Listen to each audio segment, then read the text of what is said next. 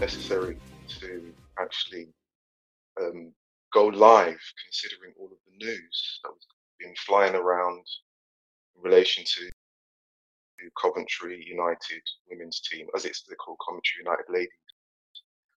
Um, it seems really cruel to actually receive news at any time where you may find that you're going to lose gainful employment or your job in any other field, but to do so at a time which is so close to Christmas, which may not mean anything to a, a number of people, but it's a time where family and friends get together. It's a time where people rejoice, and and it's a time where people actually look towards football as, as a as a safe space, as a place of enjoyment where people kind of you know come together and be to share say the same kind of values in, in, a game that has given them so much joy and, and um, passion and then want to talk about that over the festive period to actually see what's happened in the last few hours where it seems to have been the drip drip of information from players about what's been happening at the club. It just it feels almost very bizarre, and I and and I, I don't even know all of it. I, I just see what's happening, and, and, and the players seem to have been taking it very well. They've issued statements on Twitter in terms of how things have been going and, and what's been going on uh, for them. But what, what does this tell you about the women's game? What does this tell you about Coventry United? What does this tell you about sponsorship? It wasn't so long ago that uh, fans of the women's game were talking in a very giddy way about the sponsorship deal being increased, about the money that was coming from Barclays, about the, the long term plan for the game, whether it would trickle down from the WSL down to the Championship, down to the National League. All of these things. So the questions that I have, which I have no real answers to right now, is what does it mean for the fans?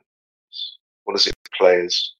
What does it mean for the club? And what does it mean for the league? And where, where does the women's games actually stand right now with the news that's been flying around on, on the social media? What does it mean to be uh, in a league which is talked up so heavily in terms of, you know, this country being really at the forefront for the game and you know, the fans are vociferous and they bring energy and passion. And the media companies have jumped on the bandwagon and seen that there is there is space in their calendar for the women's game to be, you know, spotlighted and put on a platform and the engagement to a degree and there's lots of fan engagement between one another. And, you know, as fans, we talk at length about what we expect from the media companies sponsorship, more um, viewers, more outlets. You know, criticized some of the platforms for not doing enough. But then you have, on the flip side, are doing for themselves. And it, when you talk about football generally, there's all this this this kind of broad brush, you know, fit and proper test in terms of the financial acumen and the financial support that clubs are expected to have in place before they actually put players together on the field. And it seems really strange. And one of the tweets, one of the many tweets that I've read, I've seen a number of the tweets that have been flying around from journalists and fellow fans and some of the players. It was Lewes, who are, are the model in terms of, you know, branding. They are the model club in terms of management, in terms of sponsorship, in terms of the the ethos that they're trying to put forward across the game and, you know, sponsorship, which is in itself um, ethical and appealing to not just fans, but to other, to other sports individuals who are outside the game of football. I mean, if a club like Lewes can attract Judy Murray to be a, a, shareholder, an owner of the club, it says something about what they're doing. But the tweet that they put out, which was, you know, they real anger and exasperation around the, the demise of Coventry United. And Coventry United are not backed in necessarily, they're not a Premier League club. They don't have those kind of, that kind of leverage, they don't pull. But what they said within the tweet is about the funding about the women's game. Where is it coming from? There's insufficient revenue opportunities within the league. There's insufficient revenue within the women's game. WSL, Championship, beyond. There's insufficient revenue. FA Cup prize money, one part. No League Cup prize money, and the, and the infrastructure that we kind of talk about at length is not sufficient. Not enough league games, not enough sponsorship, not enough output in terms of the the, the viewers that they have on a day to day, week by week basis. Competitions that are um, shown on the highlights on the FA player, but not shown live, um, not promoted correctly. I'm talking about the Conti Cup, but then you know we expect fans to turn up at the end of the season and go to a final where they've had very little input in terms of watching the game. So from from that point of view, you only have to ask the question: of How did it get to the point where where Coventry United, so close to Christmas, are are literally disappearing before our eyes? How can we see this club who pulled in so many talented footballers in the summer virtually vanish because of the lack of financial backing? It was only in the last pod chat that I did when I talked about, you know, what was happening in the NWSL with Angel City FC and their sponsorship with Crypto.com. And I joked about the ethical backing that some clubs will get from companies who are keen to jump on the women's game. They're keen to come on. We look at Lewes, who have, they have ethical sponsors.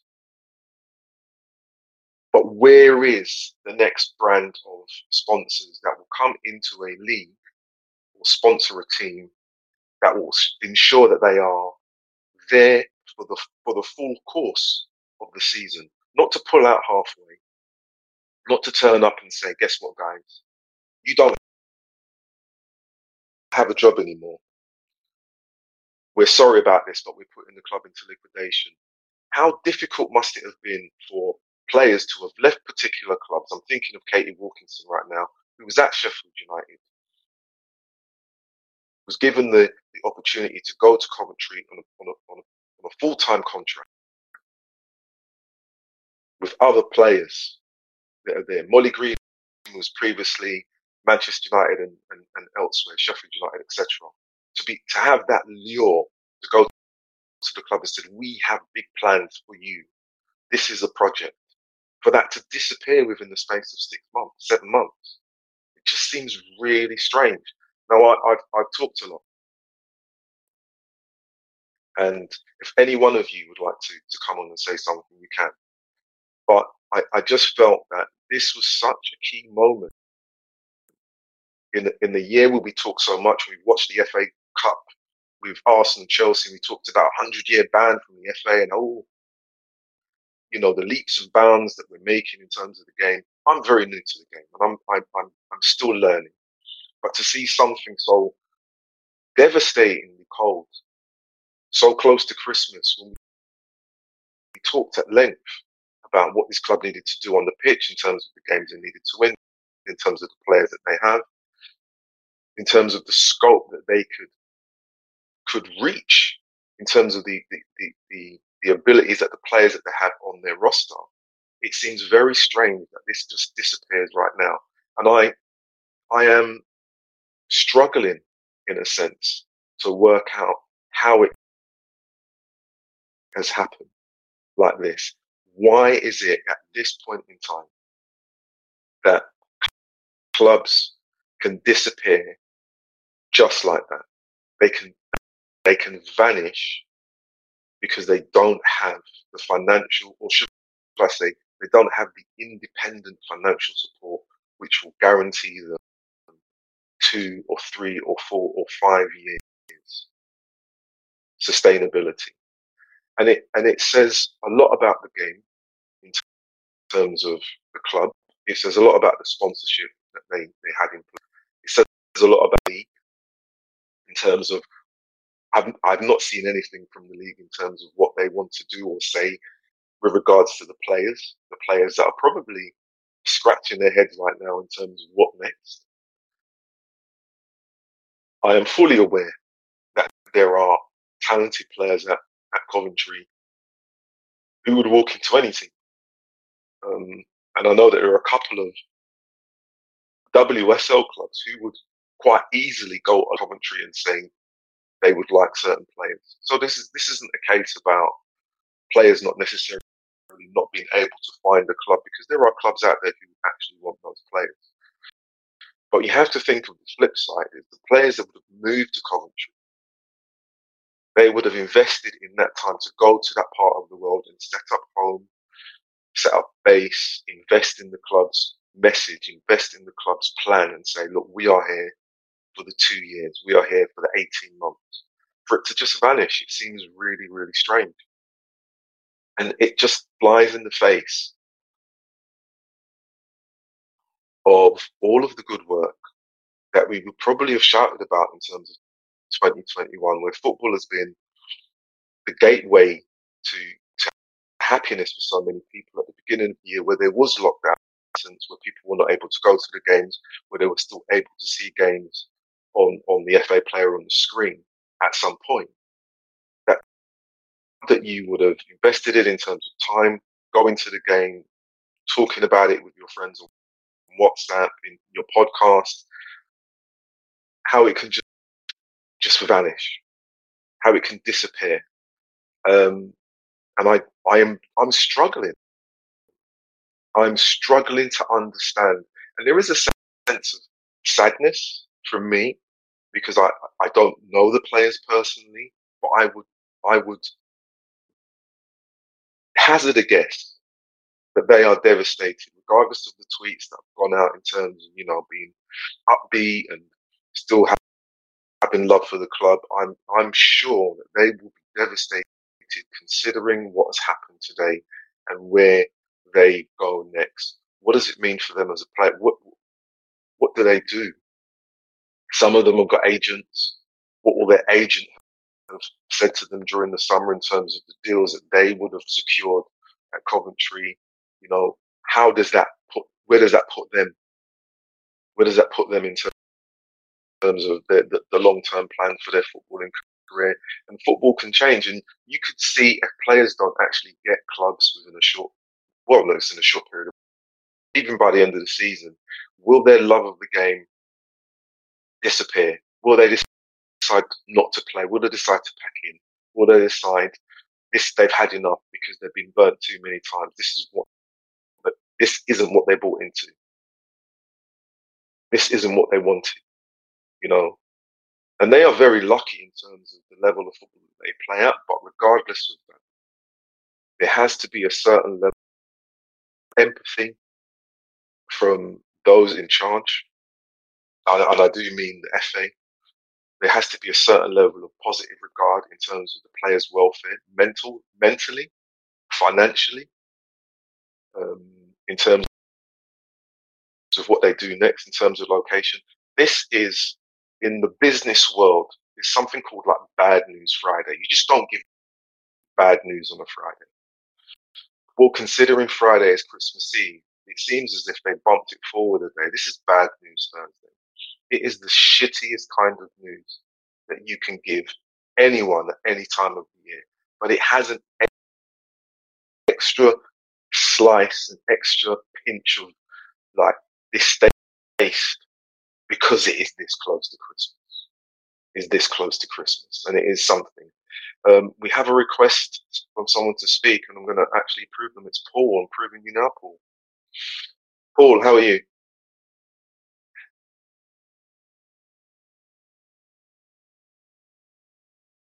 There? there? I am now. Oh, sorry about that. I didn't turn the mic on. For yes, all right, okay, Paul. Yeah, what do you want to say, Paul? Um, I'm just listening in, and it's interesting what you say because I think as people go, you may you may have seen. I actually covered the team uh, Yeah. for local radio, Yeah. um, and I was at the Watford game on Saturday, obviously covering that.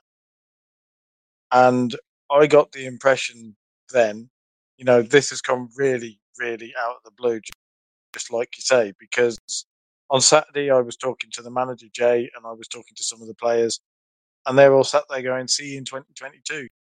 You know, we'll come back. We're starting to build something now. We're looking forward to January. We'll be careful over Christmas, and then straight into 2022. So I think it's blindsided.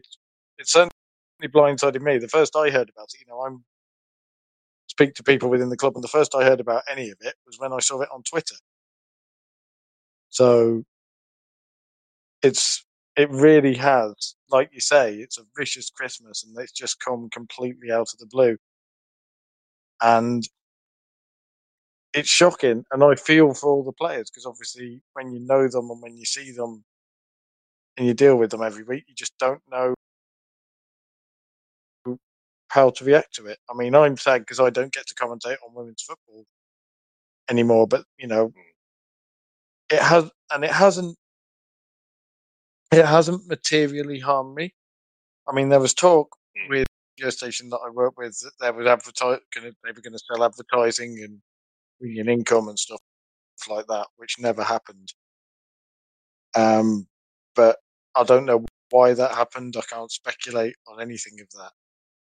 But the sheer speed with which this happened, I think, has just absolutely shocked everybody, including the players. And and you say about the players being devastated and being upbeat. I mean, from speaking to them, they were a really close group. So I think what they're saying about the team and the club and everything, and the stuff that have been put in place for Coventry United, the facilities initially, was really impressive. And it looks like the sponsors have just pulled the funding completely. And that's that's that's what I'm hearing as well. Just basically all, all the funding has gone. The company, the main company, um, one of the owners has just gone dormant and completely chopped all the funding from it, and they've got no money. I, I, I mean, thanks, Paul, for, for, sharing that. And, and, you know, you mentioned something about saying that the players are, are, are really tight. You know, I, I, what I was trying to say is I, I, I think the players obviously will be strong and, and kind and use positive words to one another. There is an initial shock period where you are upbeat when you receive bad news. Mm. But then there's that settling in period because it's been a few hours now because everyone that I was messaging on social media, you know, I missed it and I saw something and I was like, what's going on? I didn't see anything and I kept checking the club's Twitter handle and there was nothing there and I saw the odd player tweeting, you know, you know, still in love with the club, sad news, still with Jay. And I was thinking, what's going on? And it looked like, I mean, if you could have been on the Titanic when it was sinking and people were getting off, it looked like that. Yeah. It had that kind of, you kind of thought, whoa, what's going on? And I, I thought, okay, let me see what's happening. I looked at Jay Brett, nothing. I looked at Katie's, nothing. And it was like almost radio silence. I was thinking, oh, this doesn't look right. I, I'm not quite sure. And then you get the club statement. Then you see the club statement much later on in the afternoon. Evening, it's, it's gone seven. Yeah.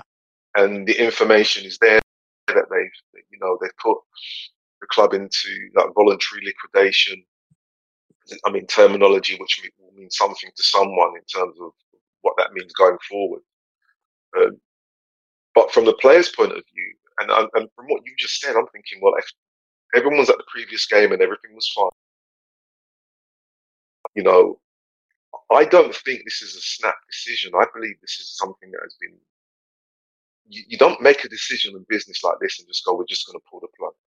There must have been some feelings from within the the, the, the, the sponsors that they were going to go in this direction. And, you know, on the podcast, and I've spoken many times when I've had um, people on the podcast, we've looked at the league fixtures, we've looked at the results, and thought that you know Coventry, considering the players that they pulled together, they just didn't start the season as everyone thought. We were, you know, discussing it. This is this needs to change. This needs to change. I'm wondering if the sponsors are looking at that and the same and thinking it doesn't look like it's going to change, and they've changed their mind. I mean that I I can't speak to any of that because I, you know, didn't have all the the only contact I had was with like on the media side and talking to Mm. And you know I don't know anything about the running of the club or Yeah. anything going on behind the scenes, obviously. But the fact that I had that and still, like you say, the first I saw of it was when I actually had Rich, who's from Roker Report, who deals with Sunderland. Mm. Um, he sent me a message on Twitter and said, "Mate, what's going on with the rumours?" And I was sat there going, "You what?" Um, and he sent me links to the tweet from the Sanders, the BBC Yeah. Women's Football Reporter, and a few others. And Yeah. I'm sat there going, you know, I I haven't heard a single even suggestion about this Mm. at all. And, and I can, on the one hand, I can kind of get it because, you know, if some, you know, they're not just going to go and tell local reporters with that. Now, I, I felt like I had, certainly with the fairly trusted relationship, like they would speak to me and they would say things, you know, can you leave that out? And I'll go, yeah, fair enough. Um, and obviously, all of that was that. But certainly, I never got any sense that they were worried Yeah. about anything. And you know, I never got, I never got the sense that any of the media people or anything like that were worried. We were all sat there ready, going. I was sat there going, right, okay, I'll talk to you over after New Year, and we'll work about whether we can get to cover Bristol City. You Yeah. know, that happy Christmas, happy New Year, stay safe. We're starting to get there now. I mean, the Watford game, you talk you talk about them not performing. Having seen every home game, there was a lot of bad luck Yeah. that I was even out over the season. It was the tra- the most tragic thing about this is that they were really starting to find their rhythm, like when they played against Tottenham, when they played against Durham. Rio Hardy was starting to score. Rio and Katie were really starting to get going. The rest of the team were finding it, and it feel it absolutely had the rug pulled under them. Yeah. And you know, I'm sat in Coventry today, going, my team's been yanked away from me, and that I have to. I keep reminding myself, you know, I suffer a little bit because I lose this, but compared to the players and staff, I'm nothing as far as suffering goes, and I just feel so incredibly for them because, like you say, just before Christmas, we've been told, and we saw one of the players' agents say he'd had players on on the phone to him in tears and stuff like that, and it's just horrendous. And it really has, you know, when when people close to the team and people like like me who were with them and around the team had no idea. Like I got no feeling that any of the players were worried about any of this. I got no feeling that there was any sort of suggestion, all be careful," and nothing like that. Just like you say, just and just yeah. gone from nothing. Um, Paul, I want to ask you, you know, you'd consider yourself a fan, even though you, you kind of work with the club. Yeah. Um, I mean, what what is it? What's it going to do for the the for you as a fan and other fans, knowing that this has happened to the team? I mean, I think the, the trouble the trouble with women's football in Coventry to some degree is that the big club here is the Sky Blues. It is Coventry City, and I think Coventry United being apart from that and affiliated with Coventry United and Independent perhaps might have hurt them in some ways in the past, but it's good. I think it's going to hurt the fans because this year, this year there was a dedicated bunch. There was a couple of hundred who started turning, who were turning up to games all the time, Mm. and I the thing that I worry about is that if another team starts up here, because Park Arena is a good stadium by FA Women's Championship standards, you know the facilities were there, the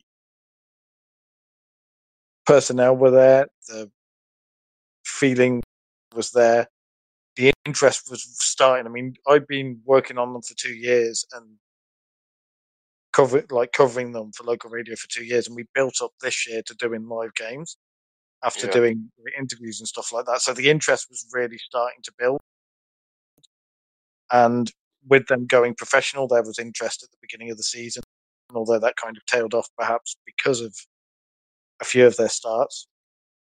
Um, but now I, I think it's tragic because I think there was something beginning to be built here, and I think there were fan there were fans beginning to notice, and I think the girls' efforts would have been rewarded if they'd had the money to keep going. If they be if they kept going into the second half of the year, I think we'd have seen a very different Coventry United to the first half of the year, and we'd have seen the potential of this team start to be realised. And so I think it set I think it set that back potentially through no fault of any of the players and stuff. I, I. Yeah, go ahead. Sorry, Paul. And I think, and I just think it'll be it'll be interesting to see because there is still a Coventry City ladies team that's kind of started back up, but it's very much local league level. So it, we, you know, the the point that Coventry United have made and the level that they've reached, it worries me that we won't see that in the city for a long time coming back, and that saddens me a lot because the amount of work that was being done and the amount that Jay and the media team were being done and the players they were really starting. You know, they.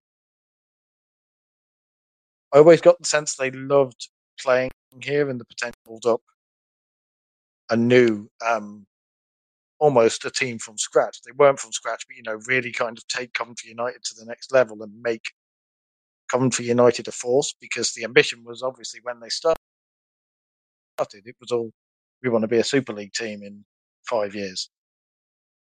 And there and there were things starting to get in place and Coventry loves its sports team, so I think they genuinely could have got there. But obviously with this happening, I worry that Coventry as a place for women's football is going to be tainted in people's eyes now because they'll remember Coventry United and go, well, what if that happens again?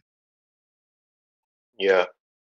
Um, I, I, and I know from from the, the social media tweets that a lot of people saw about Coventry and, and how when the club was recru- recruiting the players like Katie Wilkinson, etc., that they were going around local spots in the city and making it interesting and engaging, and there was a lot of buzz around in terms of like you know who's going to sign for them next, what they're going to do during the season. There was real interest, and you know we were we were keen to see Coventry do well. I mean, Katie Wilkinson, you know, had been the, the championship top scorer before in the previous season, and you just expected big things for Coventry. It is a huge, huge blow, and, and I'm so glad that you're able to put forward what you were saying as a fan, not just someone who's connected to the club as a fan, because it's about how the club kind of, you know, spread its tentacles out into the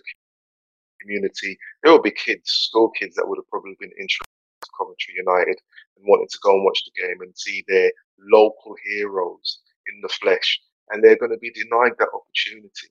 So, you know, when we talk about growing the game, it isn't necessarily always about what we see on TV. You know, there is a kind of sub grassroots element to any football club where there are are groups within a community that aren't aged the way everyone else is. They feel slightly isolated. They're in a group which isn't necessarily always connected, but they have a connection with the football club or a football player, or they like the mascot, or they like going to the stadium, or they like whatever it is in connection to football. It could be the smallest thing which pulls people in, and then you get that. And, and I, you know, I say again when I was watching um, Twitter, and it was through my my fellow um, podcast friend Craig, who's listening now. I saw the tweet and I couldn't believe, and I was thinking, "What's this?" I I wasn't sure what was going on, and from there, you know, you see, I, I would say almost like a horror story, and not to use such a strong word, unfold online where players are actually saying their goodbyes one by one. It is a very strange and bizarre thing to see. And on social media, where everyone is very voyeuristic, because we like to see what everyone else is doing and peer through their window, when you see a team dis- being dismantled or kind of literally disappear in front of your eyes, it is a really strange feeling because you just feel.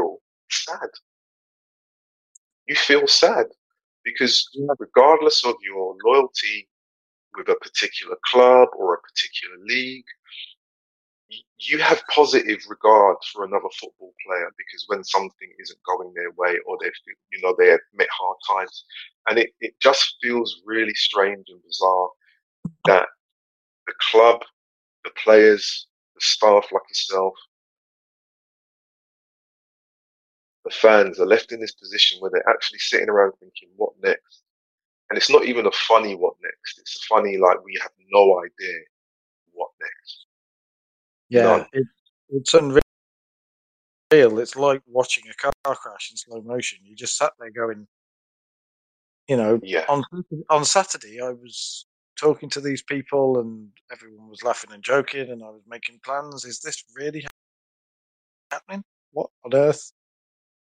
Where Yeah. is this coming from? Because normally, obviously, with football, like you know, you get kind of ideas of, you know, players start to leave over a few weeks, like you say, or there's suggestions of the manager saying, you know, oh, we we need to trim our budgets or whatever else. This was just bang,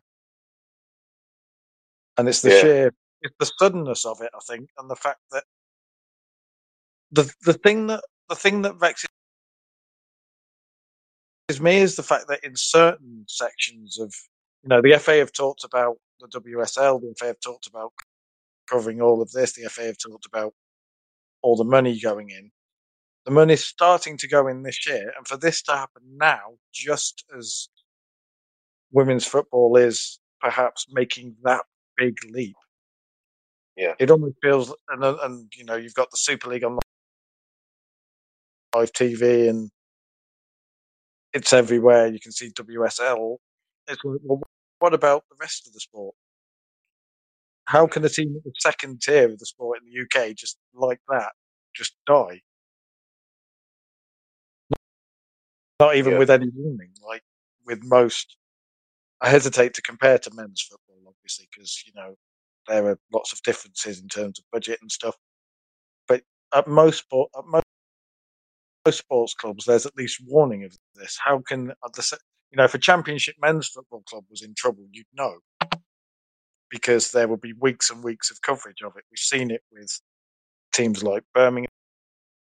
We saw it even with Bury in League Two. You know, there were weeks and weeks of this might happen, this might not happen. It's it's literally w- waking up this morning and thinking there was a women's football club in Coventry, and now, twelve hours later, there were lots of players facing Christmas looking for a new club. Mm. I mean, like you say, you saw Liv Clark's tweet, her saying coming into work and being told they didn't have a job. I can't imagine what that must have been like for the whole squad. That's the kind of level we're dealing with. It, it, it's unbelievable. It's unbelievable. I just can't believe that. When you say it like that, I just, I just don't understand how that happened. I have no idea. and it's it's it's the way it's the way you compare you can compare it to if this had happened in the men's second tier, the sheer outcry and you know national media would be all, how did this happen? Football is broken. This has happened, and outside of the narrow, outside of women's football circles, everyone's just kind of like, oh, okay. If they've if they've seen it at all, even outside of, and I see some, some of the Cov United players are listening now, and I just feel horrendous for them. Mm. I can't imagine what I can't imagine what it must have been like for them. Yeah. Well, I, I, I can say now, um, I will do on this little platform retweet any tweet that Coventry United players want. If they're looking for a club, if they want me to say anything, I will retweet it and I, I will do whatever I can. I will push their services right across the league, whether it's in the championship or the WSL, because it, you know, for me, it's the least that I can do. Yeah, I mean they you know, all because they'd all make championship clubs better.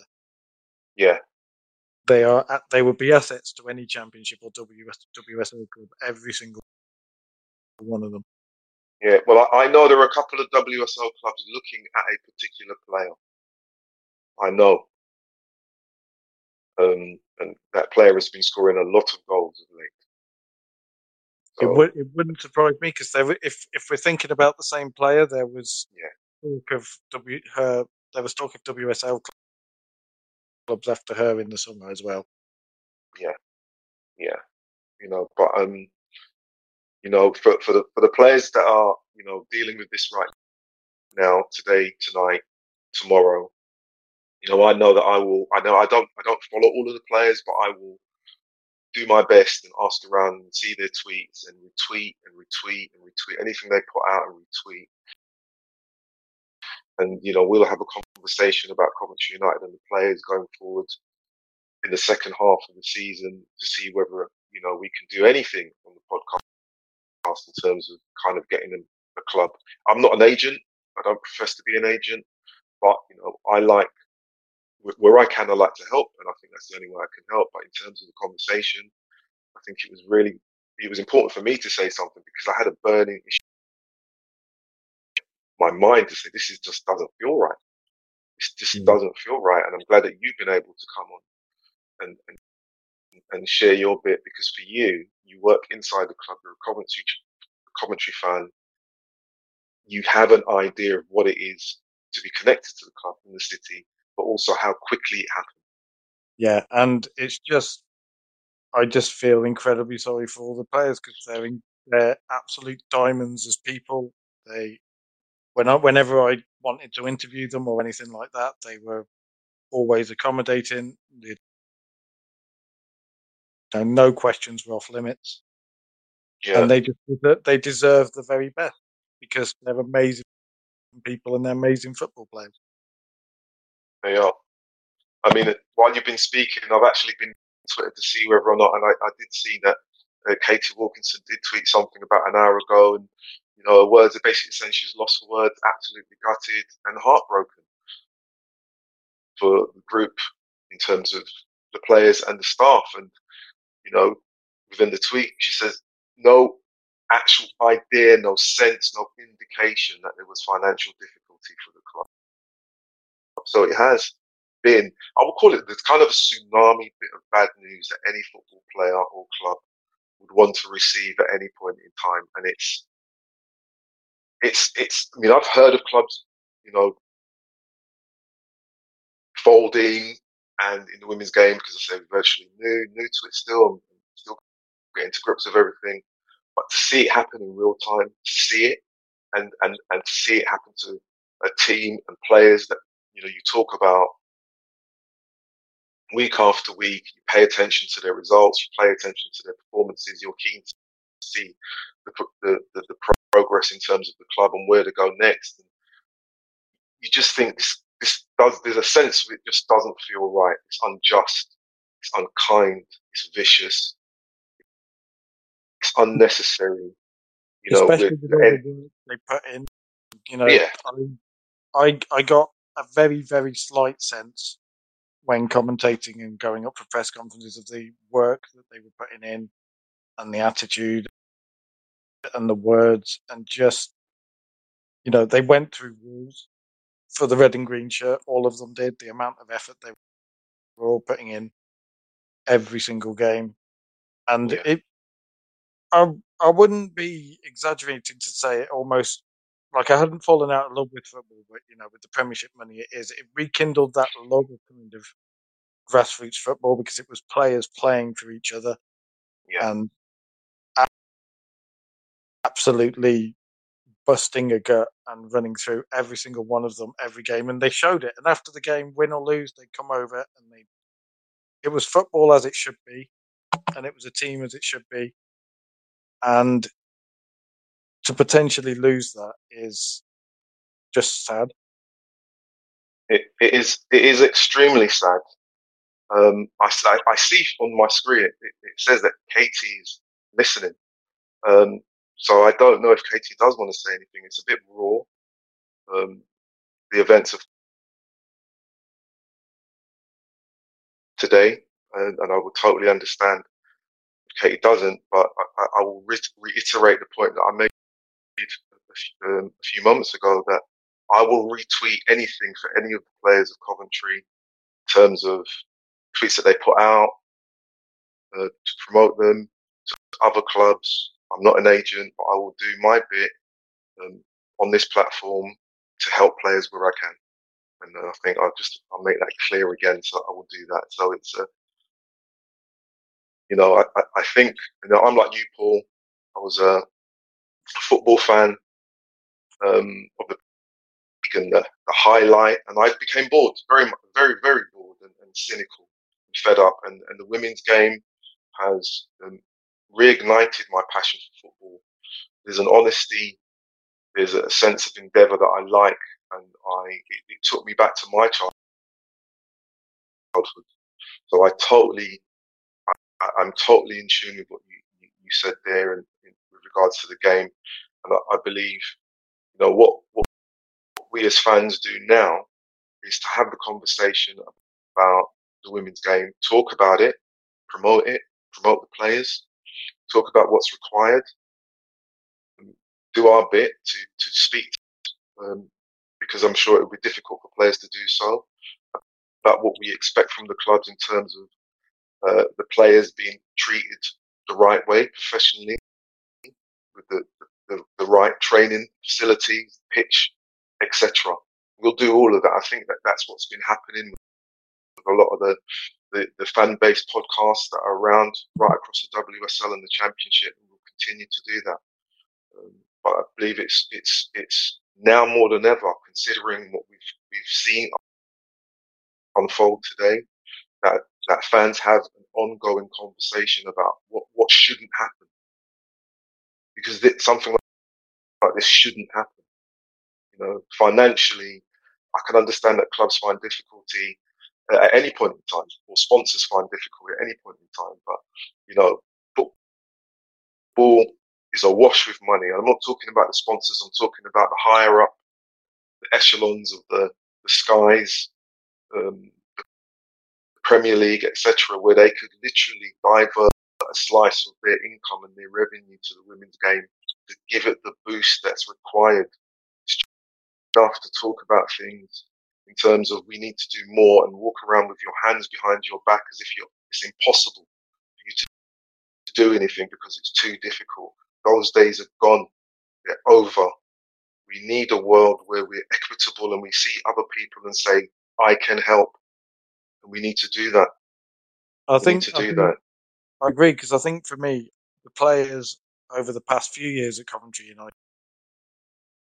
did both this year and last year, because I literally found out about Coventry United because they were playing Liverpool in the Continental Cup a couple of years ago in their first season in the Championship. So I kind of went, do you know what? I'm going along and watch that and instantly fell in love with it because of the players who were involved then.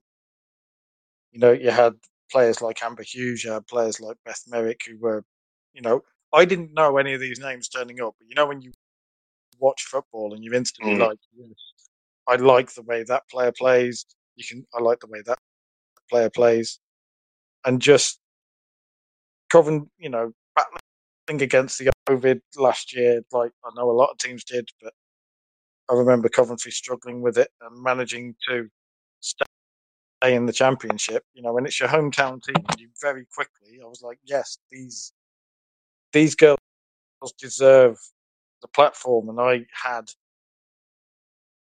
I was lucky enough because of my job to be able to give them a very start giving them a very small platform, and then just suddenly to have.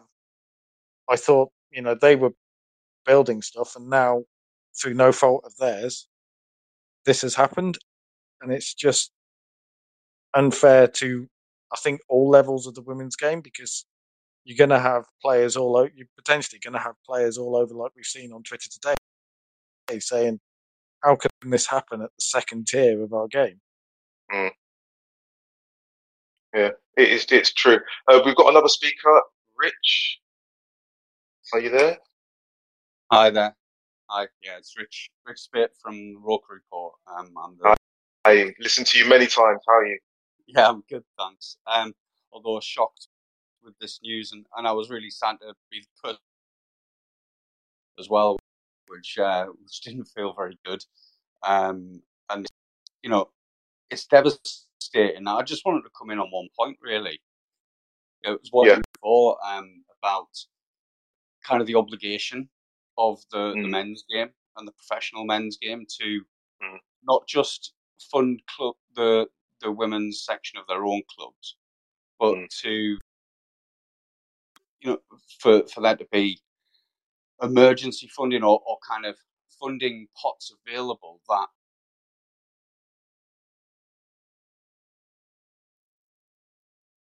Well, Rich, are you still there? We lost him. I think, yeah, I think we have. Oh no. Oh no, Ri- his Richie there? am I back? Yeah, you're back. Excellent. Oh. Excellent.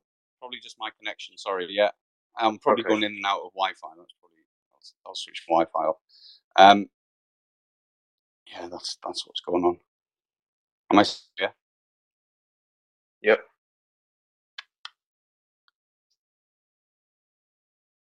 Well, connecting. He's connecting. Hopefully, Rich will come back and uh, uh, share his point with regards to the obligation of the men's game, which is something that I, I feel very strongly about.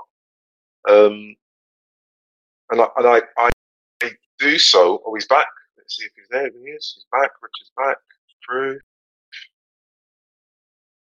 Hello. Sorry, sorry about It's that. not- I think I was, I It's going all right. in out of Wi-Fi. That was the issue. Um, so I- There you are. You're yeah, back I'm now. just on the 4G. Um, so yeah, it, it was the the point you were making about the financing of of uh, football, of women's football, and the and the fact that there is there's an obligation really for for the men's game to cross subsidise um, the women's game. I, I I think there's a lot of talk about sustainability. Um, that can't be a pure kind of ruthless kind of break even. You know that that the women's game's got to pay for it. It suffered 50 years of being banned. You know, and Yeah. clubs like Sunderland in the past have just cut their the funding for the women's team, and we've seen it drop down divisions from being one of the most established, you know, biggest names in women's football to being down in the tier for two years for for no fo- no footballing reasons, just the fact that committed to supporting it, and the FA decided that they wanted Man United and, and Tottenham in the league rather than than than Sunderland. And I think, I- I mean, I spoke to Chris uh, Tracey Crouch and the and the the fan led review um, of football um, when they were taking evidence, and I, I spoke to them specifically about this issue of cross subsidisation. They kind of dodged it in the Mhm. report, and and have kind of pushed uh, you know pushed the recommendation to that there needing to be a separate report. That needs to happen now. essentially that that that before the independent regulator of football comes in, this IREF um, comes in, they need to do the women's game report, and it needs to sit underneath IREF as far as I'm concerned, because there needs to be regulation around who can own clubs, the financing and business plan, and there needs to be some sort of kind of rescue fund for clubs that that are, are basically took down by what a sponsor going out of business. That that isn't. That it's just it's so tragic for the players. You know, like you've been saying that they work so hard. The players in the championship, whether they're pro or semi-pro, that they're not earning big bucks and they're doing it.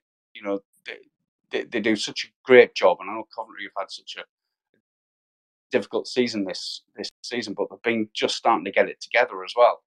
And um, and I know that Paul and, and everyone was really welcoming to Sunderland in the in the first game of the season, and it it's just tragic, and that's all I want to say really is that the the powers that be have got to get it together, and that we need that review to run right away and it needs sorting out so that the regulation can come in at the same time as the regulation of the men's game. Otherwise, it will just be kicked down the down the road for, for a decade, and and there'll be more reorganisations of the game, and the Leedses and the Newcastles will, will, will, somehow manage to get themselves in the league. I, I, I do worry about the future when independent clubs like like um, Coventry are under threat and well, they've they've gone, and it's just it's absolutely it's it's disgraceful. I, I just again, like, like Paul said, just feel for the players, and and I hope, hope they understand that the people who follow women's football in this country like appreciate what they do, and hopefully they can find new clubs really really soon. I know Sunderland will be will be interested in a couple of players, um, I'm sure. So um, you know, we'd welcome them and I'm sure other teams in the championship would welcome them as well.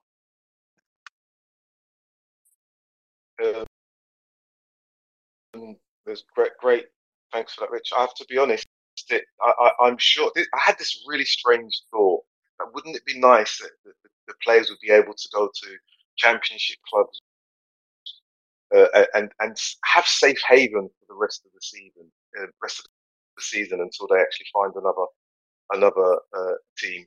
Um, but that would be t- t- too far a wish, I'm sure. Um, but, but, yeah, there is a need for, um, along with the report, there needs to be a serious conversation uh, in the men's game about what they're going to do to support the women's game. It's not just about having more games on Sky or, or BBC or the FA player. There needs to be funding dedicated because if you know, um, following this hundred year uh, celebration, not celebration, about the, the, disadvantaged position that the women's game was placed in, then there needs to be um, a certain level of affirmative action. I use that word where they can say we're going to, to uh, address the issues that we put in place previously, historically, hindered the growth of the women's game and this is what we're going to do to help it. It's not just about making it more visible. There is a financial responsibility that goes with that. It's not just about, are we going to put sponsorship in the game so that we can do these things? We need to ensure that the top two tiers of the women's game are secure. We need to ensure that they are secure and there is sustainability for those teams because it's not just about going to watch the top clubs that are attached to the Premier League clubs. It's not just about that. There are individuals up and down the country who are not interested in the top teams. They want to follow their local team. They want to follow individuals who look like them, are close to them, that actually identify with them. Not every young person wants to watch football on TV. They want to see it live. They want to go to games. They want to experience the event. They want that. And I, I believe with today's news, it is, it's a devastating, um, in terms of the image of the game. It's a devastating blow um, to the players, the club, the staff, the fans, and you know, and and the knock-on effect to other fans. We need teams like Coventry to be around. We need teams like Coventry to be in the league, to make it engaging, to make it attractive, to make it challenging, so that we can have those conversations and build a history that makes sense. That's what it's about. And if you see teams virtually vanish in front of your eyes, it makes that conversation so much more difficult because you, there's a level of hurt that you have. And this game is, is meant to be about, it's meant to be about good time. It's meant to be about history. You don't have history when things just keep disappearing. It just doesn't work for me, and I don't understand it, and I, I'm still scratching my head, and, and it just doesn't make any sense at all. Um, um, we've got um, James is going to come in and speak. James, hello, James. James there. Hi there. Can you hear me? Hi. Okay. Uh, it's the first time I've spoken in one of these spaces.